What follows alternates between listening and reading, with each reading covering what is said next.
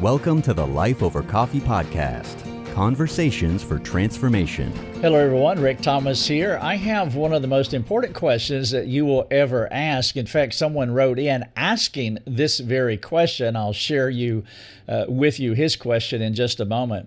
But here's the question in a succinct form What qualities do you look for in a pastor? One of the most important questions when looking for a new church is how the pastor leads that local church. We're talking about assessing a pastor here. The pastor that leads a local church in larger churches, it could be a, a unified body of pastors.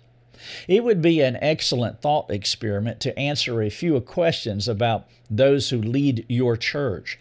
What qualities do you look for in a pastor? Now, I want to be careful here I want to be charitable. I'm not coming at this question cynically or negatively, and I am well aware that uh, many people do because they have been hurt by local churches, by pastors specifically. But this is not this is not a time to throw shade on pastors. I, I want to do something that's redemptive and helpful here. And again, I don't want to be negative or critical about pastors because there are so many local churches that are doing an awesome job and there are excellent good shepherds all over the world. In fact, there are more good shepherds than bad shepherds. But unfortunately, because of the social media age in which we live and the interconnectedness of the net, the web, uh, we can hear, we will hear about the bad stuff that happens in a local church. And rarely do we take the time to talk about the good stuff that happens. And so I want you to know that this, this is something that I, I, just want to uplift and encourage all the good shepherds out there that are doing a wonderful job because there's more of you that are doing fantastic job than those who aren't. However, with that said, the reason you are good shepherds is because there is a level, there is a bar that you ascribe to, and, and the scriptures communicate where that bar is. And so, what I want to do is to answer a question from a friend who, who wrote in and say, Hey, if you were looking for a local church, specifically, he was talking about a pastor, there's more things involved in looking for a local church, but in, in this scenario, in this situation, what about the pastor? And so I want to respond to that question specifically. And so maybe a thought experiment would be wonderful in order to get started to think about the qualities that you would look for in a good shepherd. And so, what best describes your pastor? How does he affect those around him? These are some of the things I'm going to talk about. I mean, we want to assess our pastors as they are assessing us. Uh, it's the same way that you would assess any person that you wanted to serve and you wanted to care for, that you wanted to associate with. And so, what best describes your pastor? How does he affect those around him? Can he care for your soul? Finding a good shepherd is a tedious process that can even be daunting. And for those of you who have been in that space, you know it is so true. That's why it is important to have an excellent resource like what I'm providing for you here so that you can think with wisdom and carefulness, that you can set aside different things and segment and look into these different areas that I'm going to present to you so that you can make a decision with your eyes wide open. ensuring the proper leader leads the community well is paramount because the truth is, he determines everything that flows from that local body. I mean, he is the point person. He is the person that's talking to God, and then he is carrying out what he believes the message is that that God wants you to hear. And so everything flows uh, from the pastor and the leadership team out into the local body, the community, and throughout the culture. Now, here's the question that my friend sent in asking. I'll just read it to you as he wrote it, and then uh, this is what I'm going to be responding to uh, throughout. He says, We're looking for a new church. Would you mind answering this question for us? If you were looking for a church, what kind of pastor would you be looking for in that church? I know many things to consider when hunting for a church, but we wondered about leadership. And what makes a good pastor? Thank you for your time. Now, there's several things that I like about this question, and one of them is if you were looking for a church, what kind of uh, pastor would you be looking for? That's an outstanding way to frame it. For those of you who do uh, counseling, you know uh, that oftentimes you counsel that way. For example, if someone were to come in and they're having uh, children problems, and you are a parent, you're thinking through, well, how would I counsel myself in a situation like that? And that's a great way to counsel because that provokes you to, to think. You're not answering this question theoretically, uh, but you're you're answering the question about parenting practically uh, because you want to know yourself, and so you're really thinking through how would you do it, and so my friend turned the tables on me and said, If you were looking for a pastor, what kind of pastor would you look for? So I thought that was outstanding. Now, I want to begin by giving you a familiar verse. It's John 10 11, because this is really the starting place for any good shepherding. Uh, Jesus said this I am the good shepherd.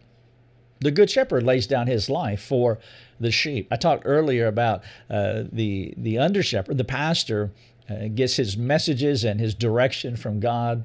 And then it flows out in these concentric circles to the congregation, community, culture, etc.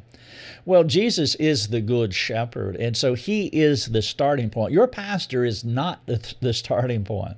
When looking for qualities in a good shepherd, Jesus is, and so you want to start with him to think through what qualities you would look for in a pastor. And so the first step is to do what my friend is doing. He's seeking advice. It is wise, it's humble, it's essential because another set of eyes will reveal things that you did not consider. And the decision, this decision, is too big to make without external input. You see, church life is one of your life's three most significant spheres where all of us spend our time. We spend our time in three big areas. Our church life is one. Where we work, the thing that we do, our vocation, that is the other sphere. And then, of course, our family. Now, those three spheres comprise all of our life. As far as believers are concerned, we spend most of our lives in these three interrelated circles. And when any one of them becomes unsettled, it can make life uncertain and even uncomfortable. And many of you have experienced this when your family is disrupted in an adverse way, whatever that may be. Uh, that's one third of all of your life. When you're looking for a new job, you're uprooted, you move across the country, etc. That is another one of those spheres. And when you're looking for a local church, there are many things that you're looking for, and one of those things is uh, the quality, the nature, the competency of the person in charge or the leadership team, if it is more than one person. But finding a local church is one of those spheres as well. And so when I think about the church question, my primary thought is who do I want to be my shepherd? And I use the word shepherd intentionally, as I've shared with you in, in uh, the Gospel of John. I like to frame the church question this way, especially when you substitute the word pastor for the word shepherd. Jesus did call himself the good shepherd, and that speaks volumes about the kind of person that he was and the kind of person we need to come alongside us as we lead our lives and family. That's why uh, you want Jesus as the point person, and you want these under shepherds to emulate him as much as they possibly can, as recognizing that they're falling men. He's a competent, caring soul with all the courage necessary to help us to mature into Christ into Christ likeness. That's your pastor there's some big words there. I'll give you three competent, caring, courage to help us to mature in Christ likeness. He will not be perfect as Jesus was. And that's where we want to be careful that we don't elevate a bar uh, so high. It's a bar that we cannot even achieve ourselves. But what you're looking for is is he objectively developing into Christ likeness? Is he directionally heading into Christ likeness just as we should? If he's heading into Christ likeness as a pastor, he is an under shepherd. And then you want to look at, well, what are the qualities? The title of this. What qualities do you look for in a pastor?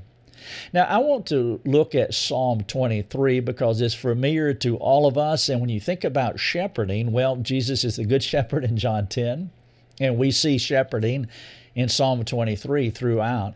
For example, verses 2 and 3 says, He, the good shepherd, he makes me to lie down in green pastures. He leads me beside still waters. He restores my soul. He leads me in paths of righteousness for his name's sake. A lot of stuff happening there.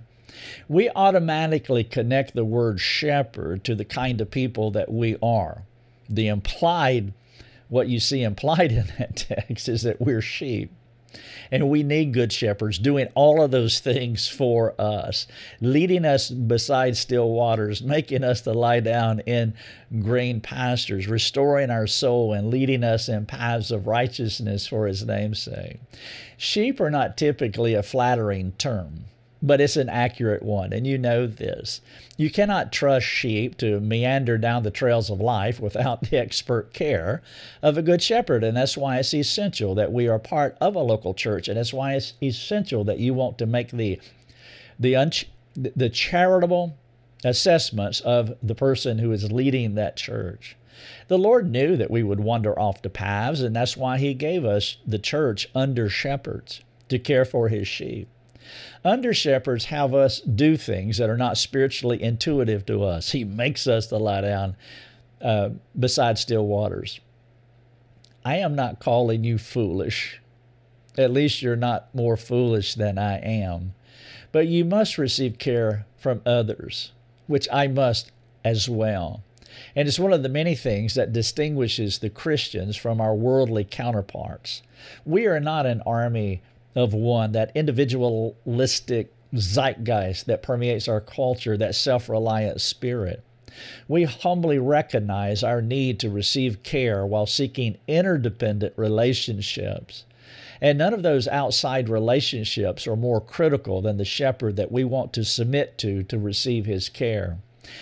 Shepherding care does not mean the church's lead pastor or the team will personally be pastoring us that is not always possible, especially if you land in a large church. Now, of course, the size of the church should not matter. Congregational size, that is a matter for personal preference. You can receive the pastor's care regardless of the size, though not always his undivided attention. And this is where we want to make a distinction.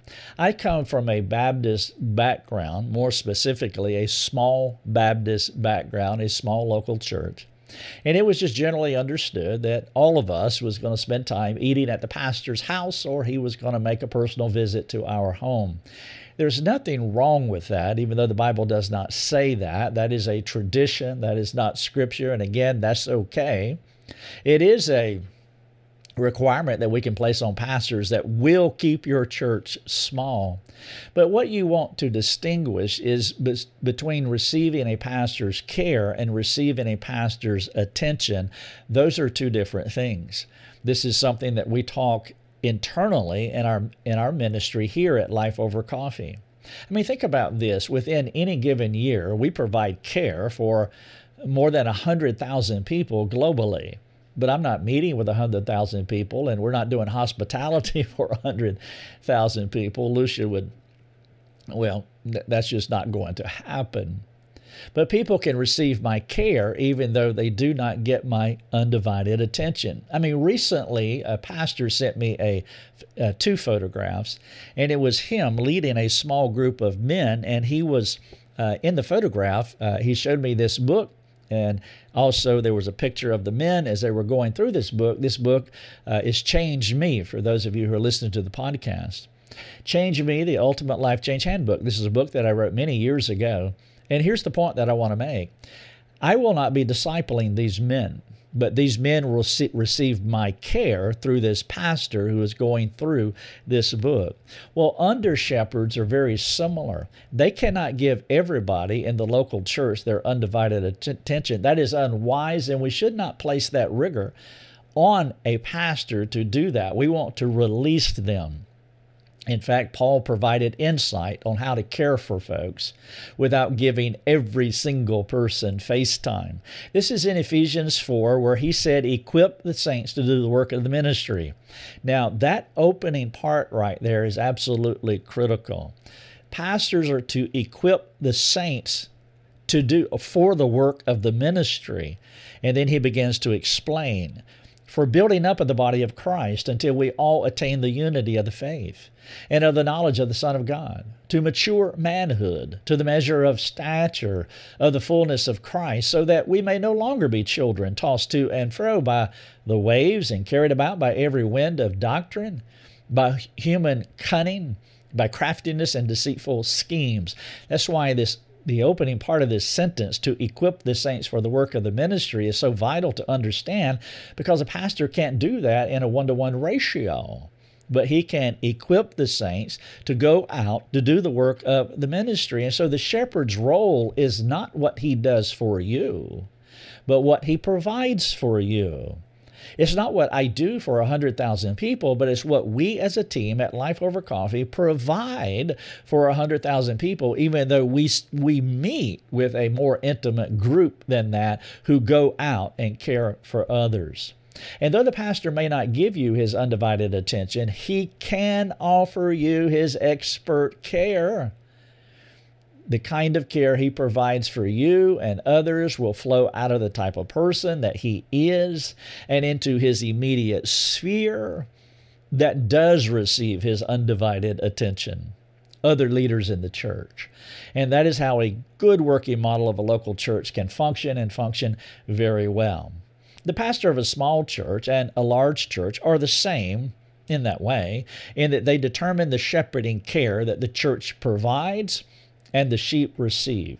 And so regardless of the church's size, the church leaders they set the attitude, they set the direction, and they set the quality of the care. A lead pastor's primary role is to lead by caring for you it is to lead by caring for you individually or leading those who are caring for you individually. If the church has a lot of people, the pastor will equip others to care for you. And these individuals will carry out his shepherding vision and direction for the church as it will just unroll uh, in concentric circles. Now, suppose that he is a pastor of a smaller congregation. Okay. In that case, he may be doing the primary soul care for the congregation, but what he'll be doing also is he will be identifying a few core people to come alongside himself that help in the shepherding responsibilities. And again, this is something that I did uh, many years ago when we started this ministry. In 2008 when we launched it was me doing everything. And then as people came along and as our ministry continued to grow numerically i began to identify certain people that i poured more time into. And those people grew up to be leaders and now they participate in this ministry. And we are able to care for even more people because my my focus went from caring for, for everybody to only caring for a select group of people. Either way, large church, small church, the sheep who are part of the local church that he leads should be receiving his world class care. In Psalm 23 1, it says, The Lord is my shepherd, I shall not want. And what we see there is a, a contentment uh, that uh, the sheep have because of the work of the good shepherd. Now, no doubt the shepherd you find, he's going to be wearing many hats. But the main one that you want to discern is his soul care hat. With all charity, with all discernment, you must ask, what is the condition or state of the sheep under his care? How are they doing? Are, are they sat? Is there a, a growing satisfaction among the sheep within his care? If you were to go to an auction where they were selling sheep, you would want to know the health of the sheep. The quality of the sheep will directly reflect the kind of shepherd who was in charge of caring for them. The quality of care is such an essential point that the good of our good shepherd that the under shepherds will be judged for how they care for the sheep. Now, let me give you a big fat caveat here. We live in a transient culture. There are people that are coming and going in our churches all the time. That they do this for various reasons. Uh, you can get a new job, maybe travel across the country and land in a new town and in a new church, and so you've only been at this church for a minute and so we want to be careful to, to distinguish between folks who have been at the church for a long time and have received the church, uh, the, the lead pastor's care or the leadership team's care because they have been there for a while. We have to make those subjective distinctions because a person who just showed up at the church for a minute, well, they haven't been affected because they've only been there for a minute. We also have this phenomenon in our culture, at least in America, we call it transfer growth. These are people that get upset at uh, church, the first church downtown, and now they go to the second church downtown or the third church downtown. And so we have this transient population and, and sometimes this transfer growth. And then we also have evangelistic growth. Those are folks who have just recently been born again and they are new to the faith and they come in uh, to the local church. And so when, when I talk about assessing the, the local church as far as uh, the Lord is my shepherd, I shall not want, I'm talking about a satisfaction factor that the people in this church have. Are they generally satisfied? I do want to make a distinguish, uh, distinction. That is my caveat because we want to be charitable. You don't want to you don't want to be assessed for someone who's been in your church for a minute. You don't want to be assessed for someone who left another church and they're grumbling and complaining, and now they showed up at your church and they assess that person and assess you based on that person. You don't want to be assessed for the person who's been hurt by Christianity and they're doing a slow roll into a church after many years of being out of the church. And so, again, we want to be very wise when we make these assessments. So, there's two ditches that we want to stay out of. One, everybody in the church has not been in the church long enough to be affected by the leadership of the church. And then the other ditch is that we make no assessments at all. Now, I realize that this is not a comfortable inspection to make as far as what qualities do you look for uh, in a pastor but you have to do this. But we want to do this reasonably. Uh, we want to do this with all wisdom and discernment. We want to do this carefully because the truth is, uh, Scripture uh, gives us some sober text about the severity of leaders who are not leading well, and we would be disobedient if we are not trying to discern the leadership care and the quality of these people who are over us. For example, Hebrews 13 17. Obey your leaders and submit to them, for they are keeping watch over your souls, as those who, who as those who will have to give an account. They're going to give an account for this. James 3 1, by the way, says a similar thing in another way. But this Hebrew text is a fearful passage that should motivate pastors to care for their people competently and diligently. And though I'm not a pastor and God will not judge me the same way as a pastor, that verse is a sober reminder of the seriousness of a person's shepherding responsibilities. But I also don't want you to miss the caveat in that verse. Actually, in Hebrews 13 17, it says, Let them do this with joy, not with groaning. And I want to insert that caveat here because sometimes we can be so singularly focused as we are assessing, and depending on what has happened to us, we can assess pastors in an uncharitable way, but we want to make sure that we address the log in our eye, and that's why I like this caveat in Hebrews 13 17. Let them do this with joy and not with groaning. And so, as you assess your pastor, evaluate yourself. Are you a joy for him to pastor?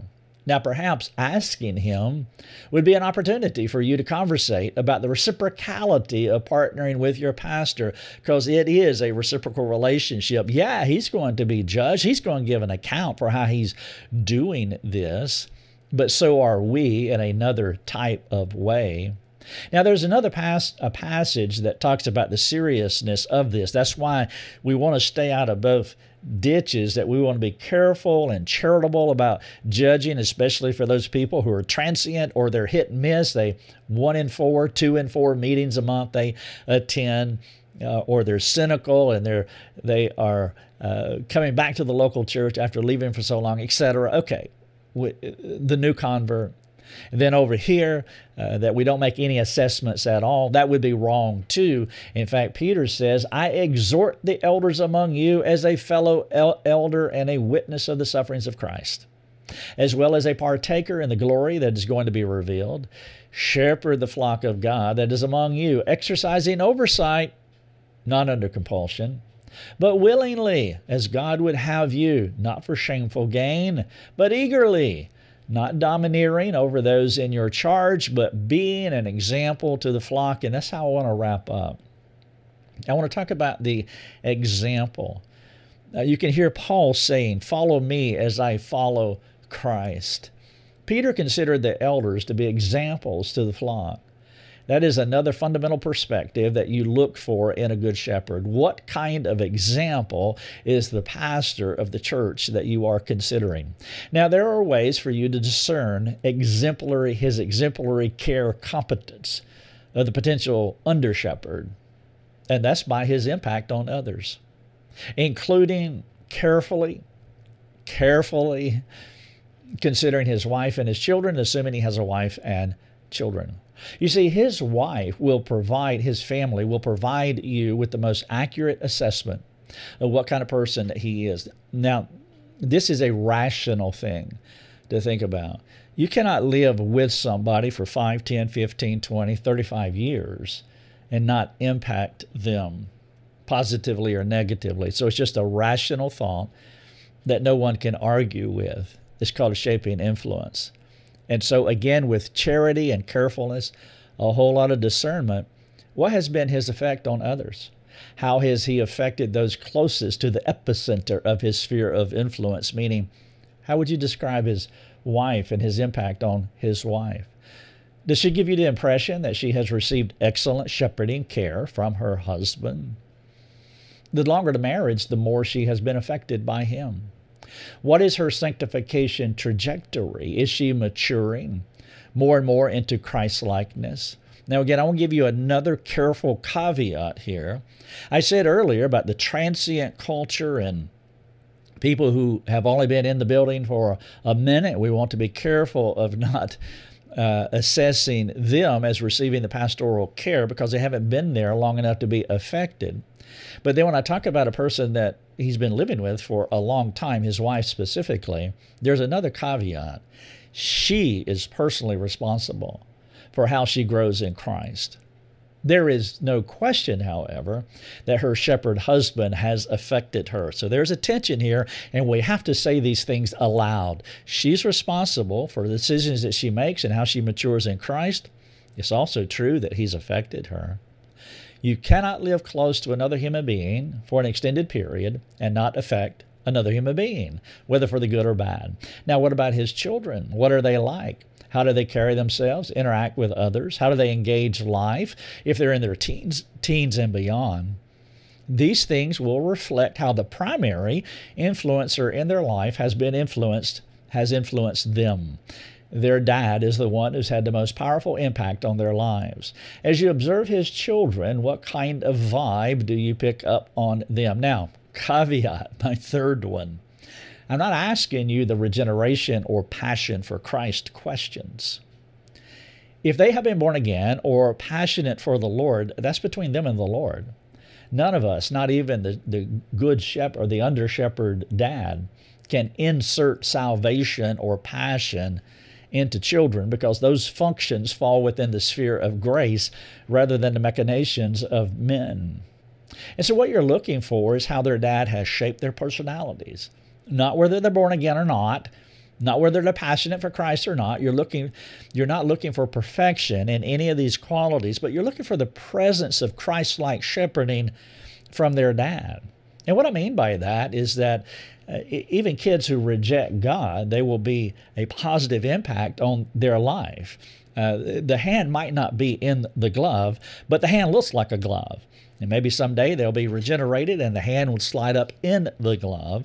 And so you can see an echo of Christianity in their life by how they have been impacted by their dad. And similar to the wife, what has been his impact on her and the children?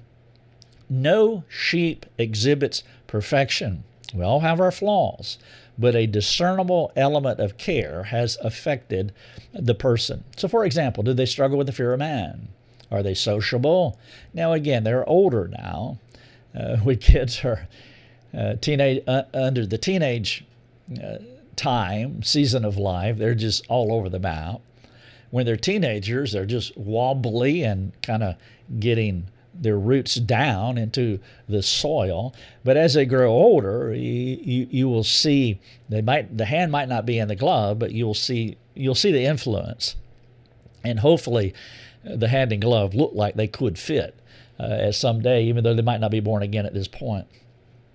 Are they mature in how they engage life? Do they know how to behave appropriately among their peers?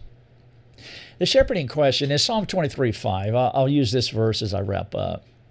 It says, You prepare a table before me in the presence of my enemies. And, and what David is talking about here is that the good shepherd will climb a mountain, he'll go up on a hill, he'll find a mesa, a table, a table flat area, and he will begin to prepare that table, taking out poisonous plants and other weeds that would harm the, sh- the sheep.